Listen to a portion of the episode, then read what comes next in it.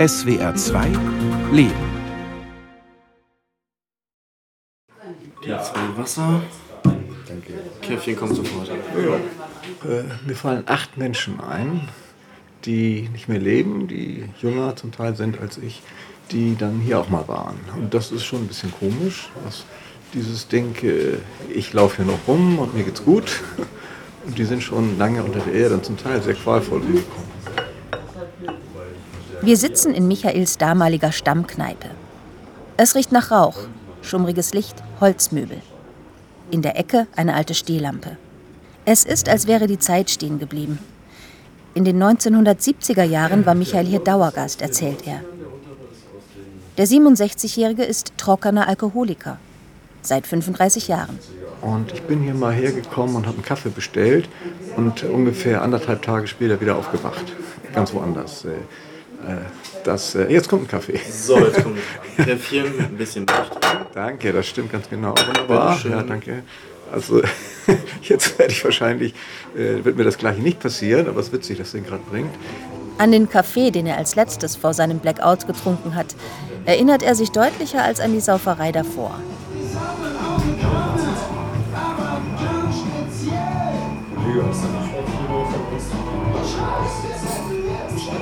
Die Kneipe war sowas wie sein Wohnzimmer, erzählt Michael. Heute seien solche Bars nicht mehr seine Welt. Er könne hierher gehen, von früher sprechen, allerdings gerade mit einem merkwürdigen Gefühl. Denn wir haben Wasser serviert bekommen, in kleinen Flaschen ohne Gläser. Michael nimmt einen kräftigen Schluck. Damals trank er so das Bier, immer aus der Flasche, sagt er. Wir sind nicht nur aus Erinnerungsgründen hier. Ein paar Straßen weiter findet gleich ein offenes Meeting der anonymen Alkoholiker statt. Michael engagiert sich dort. Gut, also es gibt sehr unterschiedliche Meetingsarten. In der Regel sind wir in geschlossenen AA-Meetings. Da kann jeder hingehen, der den Wunsch hat, mit dem Trinken aufzuhören. Der ist willkommen. Dann, wo wir heute hingehen, ist ein Informationsmeeting, denn sonst könnten Sie nicht mitkommen. Dort ist es klar, dass es ein Informationsmeeting ist. Jeder redet nur für sich, von sich. Es ist anonym und das, was gesprochen wird, bleibt da drin. Ortswechsel. Gemeindesaal der Kirche. Das Mikrofon muss draußen bleiben. 5 Männer und 5 Frauen zwischen Mitte 30 und Mitte 60 kommen nach und nach in den Raum. Sie begrüßen sich herzlich. Die meisten kennen sich. Wer neu ist, ist willkommen. Jeder spricht 3 Minuten von sich. Und dann ist der oder die Nächste dran. Es gibt Tränen, Hilflosigkeit, aber auch Mut und Stärke. Nach 1,5 Stunden ist Schluss. Wir gehen raus auf die Straße, berührt von dem, was wir gerade gehört haben. Michael erzählt, dass sich dieses öffentliche Meeting so entwickelt hat, als ob es ein geschlossenes Meeting wäre. Jeder habe sein Inneres nach außen gekehrt. Gut, also im Meeting beziehen wir uns ja nicht aufeinander, sondern jeder erzählt von seiner Erfahrung, Kraft und Hoffnung. Dennoch inspirieren wir uns, weil durch das, was der Freund, die Freundin erzählt, ich wieder bei mir bin und gucken kann, welche Erfahrung ich da gesammelt habe. So funktioniert das bei uns und das haben wir ja auch gerade erlebt. Um in Ruhe über Michaels Erfahrungen sprechen zu können, verabreden wir uns bei ihm zu Hause. Er wohnt mit seiner Frau in einer Neubauwohnung. Wir sitzen am Esstisch im Wohnzimmer, neben 2 Sofas und einem Couchtisch mit Fotokisten darauf. Er kommt aus einer alkoholkranken Familie, beginnt Michael. Sein Urgroßvater, Großvater und Vater haben auch getrunken. Alkohol war omnipräsent. Ich erinnere den Geruch von Jägermeistern und Bier ganz deutlich. Und wenn Männer sich trafen, gab es Zigaretten, Zigarren, Alkohol. Ja. Sein Vater wurde in betrunkenem Zustand ausfällig gegenüber anderen, erinnert sich Michael. Körperliche Gewalt habe es zu Hause aber nicht gegeben. Wenn er Schwierigkeiten hatte irgendwo, das hat er natürlich an uns allen ausgelassen, mit übelster Laune und man konnte dann nicht so in die Nähe gehen. Wie gesagt, das ist der eine Teil, es gibt doch genau den anderen. Offen, ne, und einladend, den gibt es auch. Deshalb waren wir immer so gefühlsmäßigen Wechselbädern ausgesetzt. Aber letztlich blieb über, Michael, du musst für dich selber sorgen, sonst gehst du hier unter. Das habe dazu geführt, dass er sich gerne in den Mittelpunkt gestellt hat, sagt Michael. Zu seiner jüngeren Schwester sei die Beziehung nicht sehr eng gewesen. Sie hätten sich nur über die Verfassung des Vaters ausgetauscht, um gewarnt zu sein. Und wie hat die Mutter reagiert, wenn der Vater alkoholisiert war? meine Mutter weinte in der Regel, die kam aus einer sehr patriarchalischen Familie, bleibt dann das Gefühl, machen die das wegen mir? Also was habe ich wieder gemacht? Also das ist etwas Unausgesprochenes, es ist so ein permanentes Gefühl des Schuldigseins. Und darauf habe ich tatsächlich auch ganz anders reagiert, mit heftigsten Zornesausbrüchen. Seine Mutter war co-abhängig, beschreibt Michael. Sie habe seinem Vater sogar Alkohol beschafft, wenn er es selbst nicht konnte, damit er sich beruhigte. Sie habe immer versucht, alles zu regeln, alles glatt zu biegen. Mein Vater war ein ganz gut aussehender Mann. Wenn wir an der See waren, er hatte einen guten Tag, hat uns eingeladen, hat einfach für eine gute Stimmung gesorgt. Wenn der gut drauf war, er war ein Charmeur, also war wunderbar in dem Moment. Ja? War dann eine schöne Atmosphäre, aber häufig auch, wenn er nicht da war. Dann hatten wir tatsächlich auch ja, irgendwie Ruhe. Ne? Dann konnte man Fernseh gucken oder zusammen essen, ohne dass man gucken musste, was ist denn jetzt schon wieder. Sein Vater sei immer wieder fremdgegangen. Seine Mutter versuchte damit umzugehen. Eine toxische Beziehung. Mit 14 Jahren habe er dann das erste Mal selbst Alkohol getrunken. Mit 14 bin ich konfirmiert worden. Da trank ich, glaube ich, meine erste Flasche Martini. Und da war ich dann in der Reihe mein Vater, mein Großvater und ich. Und da kriegte ich ein Gefühl dazu, dass Alkohol ein Freifahrtschein für die Männerwelt ist. Michael war beliebt bei anderen, fühlte sich aber trotzdem minderwertig, wollte nicht so werden wie sein Vater, war ihm in manchen Dingen aber ähnlich, erzählt er. Alkohol war sein Hilfsmittel. Ich sehe aus meinem Fenster eine Angebetete da draußen, ich bin vielleicht 15, die mit einem älteren Mann zusammen oder jungen zusammen ist und denke, Alter, da kommst du nie ran. Was aus diesem Gefühl, was ist das? Halt jeder Pubertierende. Wusste ich aber nicht, für mich das Gefühl, ich bin der Einzige.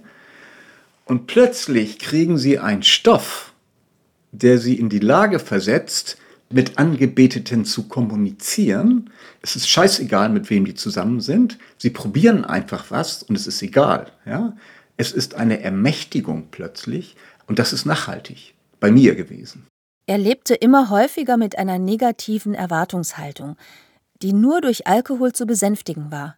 Was ist jetzt wieder gegen mich gerichtet? Ne? Sie interpretieren Dinge auch falsch. Also ich bin völlig ungeduldig, zum Beispiel. Das ist für mich ein negatives Gefühl, heute noch, ja? Geduld zu haben. Oder ich habe nur eine 3 geschrieben, der Sauhund hat meinen Aufsatz nicht verstanden. Oder der Alte hat schon wieder als versoffen. Unangenehmes Gefühl. Mit 17 hat ihn seine erste große Liebe verlassen. Das Trinken sei Selbstmedikation gewesen, habe dabei geholfen, unangenehme Gefühle nicht aushalten zu müssen. In der Schulzeit trank er vor allem an Wochenenden, sagt er.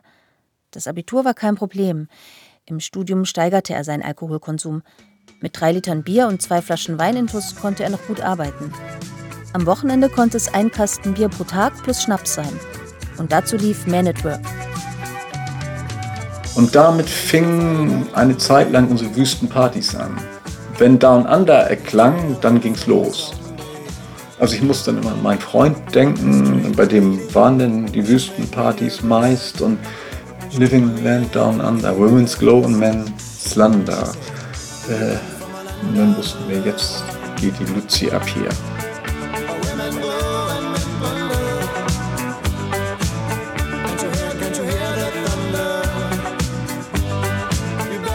Michael feierte, studierte, feierte und bekam eine Tochter. Wie ließ sich das alles miteinander vereinbaren? Auf dem Rücken der jeweiligen Partnerinnen, die mit mir zusammen waren. Sie müssen sich das so vorstellen, für meine Examensarbeit, da hat meine Lebenspartnerin, ihre Mutter und ihre Schwester für mich getippt. Und das kriegt nur ein Alkoholiker hin. Ja, ich habe sie alle für mich eingespannt.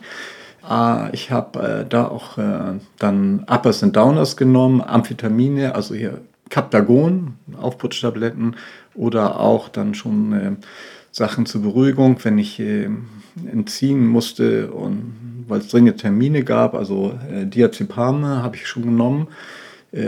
Allerdings reaktiv auf gewisse Situationen. Eigentlich wollte ich immer trinken. Er hatte sein Leben nicht mehr im Griff, erzählt Michael. Beleidigte andere, demütigte die, die er am liebsten hatte. naja, es ist mir unangenehm, aber es ist die Frau, die mit mir zusammen ist, im Raum, und ich bin dann im gleichen Raum mit einer anderen Frau zusammen, ganz offen. Das ist sehr demütigend. Michael war immer mit Frauen zusammen, die sich ihm anpassten, taten, was er wollte. Er hatte einen Blick für co-abhängige Frauen und immer eine vermeintliche Lösung parat, erzählt er. Du hast schon wieder so viel Bier getrunken, du riechst so, dann habe ich natürlich auf Flachmänner gewechselt, dann, weil die Frauen Schuld hatten, und ich hatte eine schwarze Lederjacke, da gingen 7 Flachmänner rein, ohne zu klappern. Auch als seine Tochter klein war, habe er getrunken. In der schlimmen Trinkzeit habe ich sehr häufig zu meiner Mutter gebracht, weil mir auch nicht klar war, wie betrunken ich irgendwann bin. Ich wusste ja, dass ich dann meiner Tochter hätte ich nie was getan, aber die sind ja nicht mehr fähig, einen Menschen zu versorgen. Als seine Tochter 3 war, trennte sich seine Frau von ihm.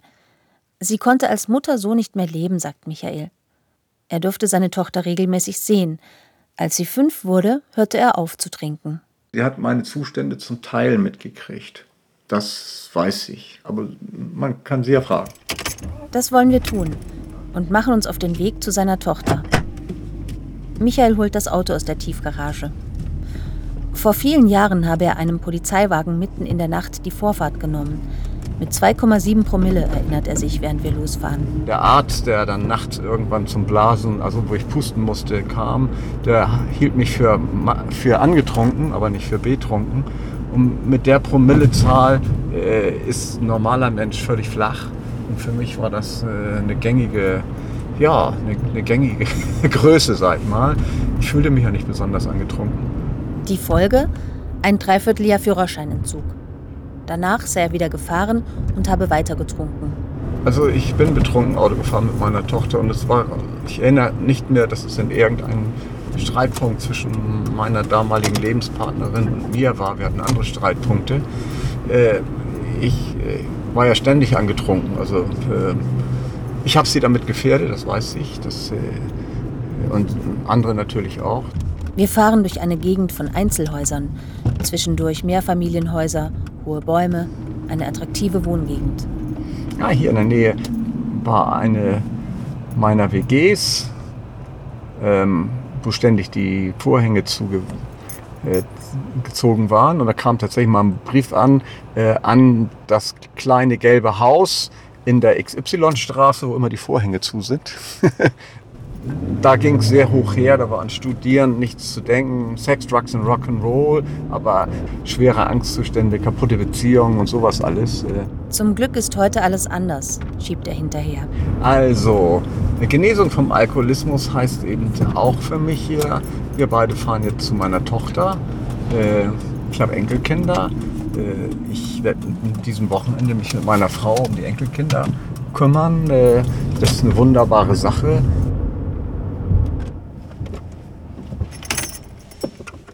Wir sind angekommen, parken vor dem Haus der Tochter, wo sie mit ihrem Mann und 2 kleinen Töchtern lebt. Ja,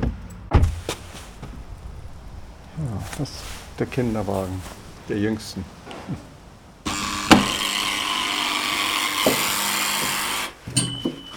Hallo Süße. Hallo. Geht's dir gut? Ja. Kommt rein. Ja. Ich sag das mal an. Hallo. Das ist die.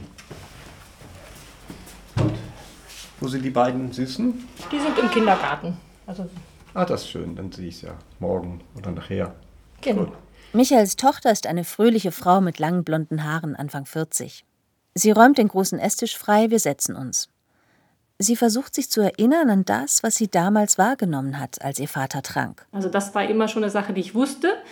Ich habe auch gemerkt, dass es ein Thema ist, über das man jetzt nicht unbedingt mit allen redet. Und dann gab es eben so Sachen, sie wurde eingeschult, und die Lehrerin sagte zu mir, dass eben meine Tochter gesagt hätte, dass ich jetzt trocken sei. Das war mir sehr unangenehm. Ganz verstanden habe ich nicht das Problem, warum man da nicht drüber reden kann, weil für mich war das Normalität. Also für mich war es keine Schande, trocken zu sein. Naja, ich nehme mal erstmal etwas sehr Unangenehmes. Als ich noch getrunken habe, da haben wir Eis ausgesucht, und sie würde gern das haben Waldmeister und ein Jägermeister. Und guckte mich an, weil ihr Vater immer Jägermeister kaufte.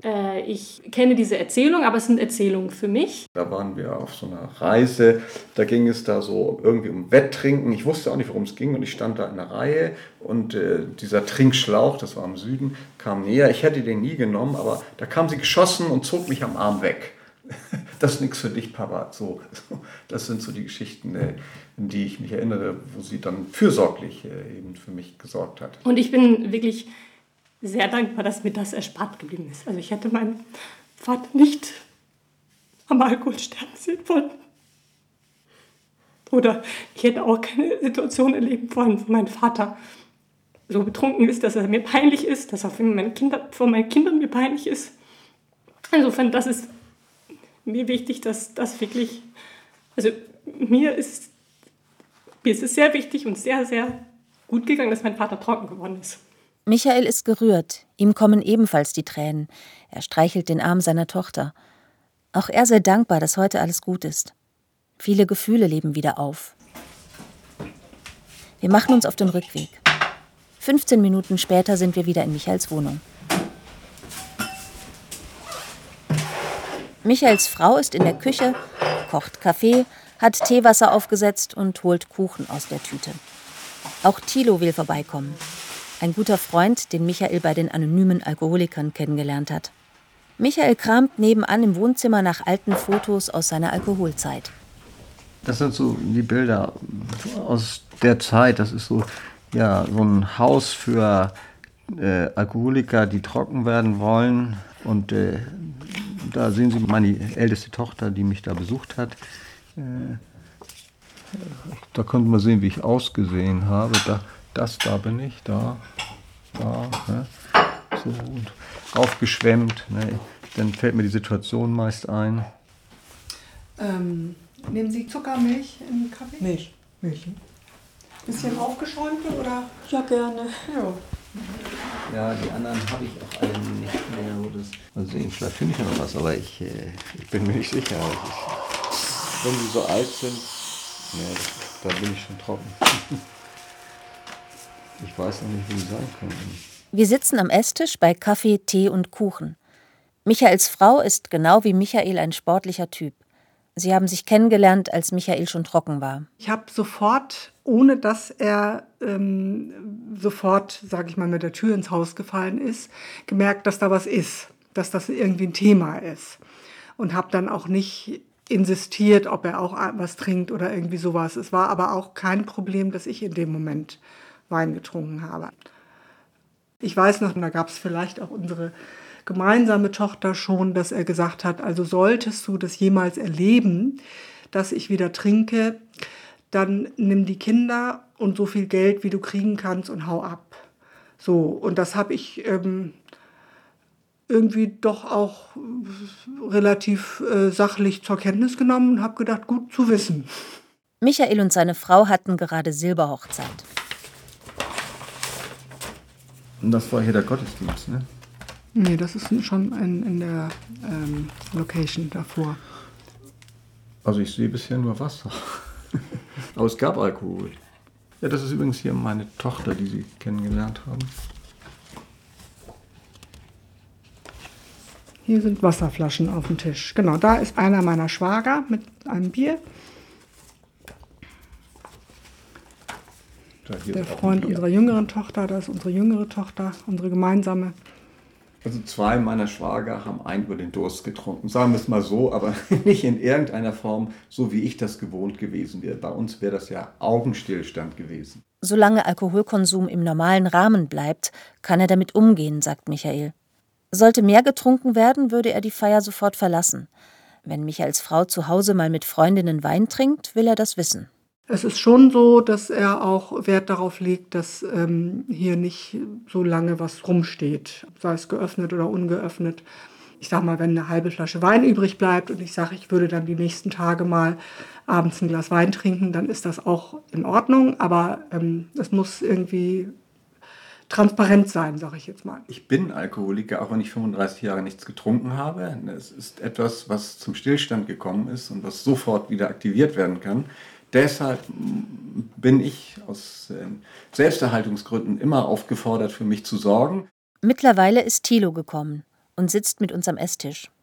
Auch er ist bei den anonymen Alkoholikern engagiert. Als ich trocken wurde, bin ich rumgelaufen oder trocken werden wollte und habe jeden Tag an Selbstmord gedacht. Und bin ich in diese Gruppe gekommen und konnte zumindest den Alkohol mal weglassen, weil ich diese Entwürdigung, die ich jedes Mal erfahren habe, wenn ich gesagt habe, ich will nichts mehr trinken und habe das dann doch wieder gemacht, die ist einfach enorm.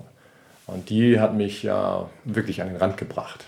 Wenn Sie tagelang das Gefühl haben, Sie gehören nicht zu Ihrem Körper, es ist irre, Sie können sich einliefern lassen damit. Ich kenne solche Gefühle, das ist der reine Horror. Und jede prädelirante Empfindung, also das Gefühl, verfolgt zu werden, ungeheuer geräuschempfindlich zu sein, Menschen als Feinde zu sehen, ist so furchtbar. Ja. Wir reden über eine ernsthaft tödliche Erkrankung. So. Und die geht auch nicht mal eben weg und es hat auch nichts mit ein bisschen Willensstärke zu tun. Hat es nicht. Ich kenne viele sehr willensstarke Leute bei uns. Also ich habe viel Suchtprävention gemacht durch meinen Beruf auch und ich habe dann immer gesagt, abschaffen und vermiesen will hier keiner irgendwas, nur achtet aufeinander. Man kann den Freund, die Freundin mal fragen, warum trinkst du gerade so viel oder warum konsumierst du gerade so viel, was ist denn mit dir? Weil die Gesellschaft in der Regel nicht reagiert, erst wenn es dann richtig auffällig wird. Ja? Wenn die Leute über der Linie sind, dann kommen die nicht zurück. Die kommen nicht zurück. Das geht nicht. Phasenweise vertrank Michael 1400 D-Mark, waren es damals im Monat, erzählt er. Immer wieder habe er versucht aufzuhören. Es ging nicht. Und es gab den Punkt mit 31, 32, wo ich gespürt habe, Denken funktioniert nicht mehr, Sex funktioniert nicht mehr mit 32, Arbeiten funktioniert nicht mehr. Ich wusste ja ganz genau, woran das lag. Aber ehe das Herz berührt. Ich habe ja sonst immer irgendwo unausgesprochen das Gefühl gehabt, ich bin ein Sonderfall, weil ich ja so intelligent bin. Nix da. Da gab es den Tag, die Nacht, wo ich das Gefühl hatte, auf dem Brett vor meinem Kopf steht, das kommt alles vom Alkohol. Er hatte von den anonymen Alkoholikern gehört und sei hingefahren, erzählt Michael, sturzbetrunken. Nach Entgiftung und Anschlusstherapie habe er es geschafft, trocken zu bleiben. 1,5 Jahre nach ihm sei auch sein Vater vom Alkohol losgekommen. Sein Arbeitgeber hatte ihm die Pistole auf die Brust gesetzt. Michael konnte seinen Frieden mit seinem Vater machen, bevor der 81-Jährige starb. Er habe sich bei vielen Menschen entschuldigt, die er schlecht behandelt habe. Einige hätten es angenommen, andere nicht. Das Leben ist für ihn ohne Alkohol lebenswert geworden, sagt er. Die Entscheidung, nie wieder Alkohol trinken zu wollen, gibt es für ihn allerdings nicht. Das Wort will gibt es dann nicht. Ich trinke für heute nicht. Das tue ich seit 12.000 und so vielen Tagen. Immer für heute. Dies ich will nicht mehr, würde mich schon so unter Druck setzen. Also ich trinke heute nichts. Leute schütteln den Kopf nach 35 Jahren. Morgens verbinde ich mich mit AA. Es gibt so ein WhatsApp-Sprecher-Meeting. Ich habe ganz viel Kontakt zu Menschen in Selbsthilfegruppen. Ich bin jeden Tag verbunden, gefühlsmäßig. Ich bin und bleibe ein Alkoholiker, auch wenn ich schon so lange trocken bin.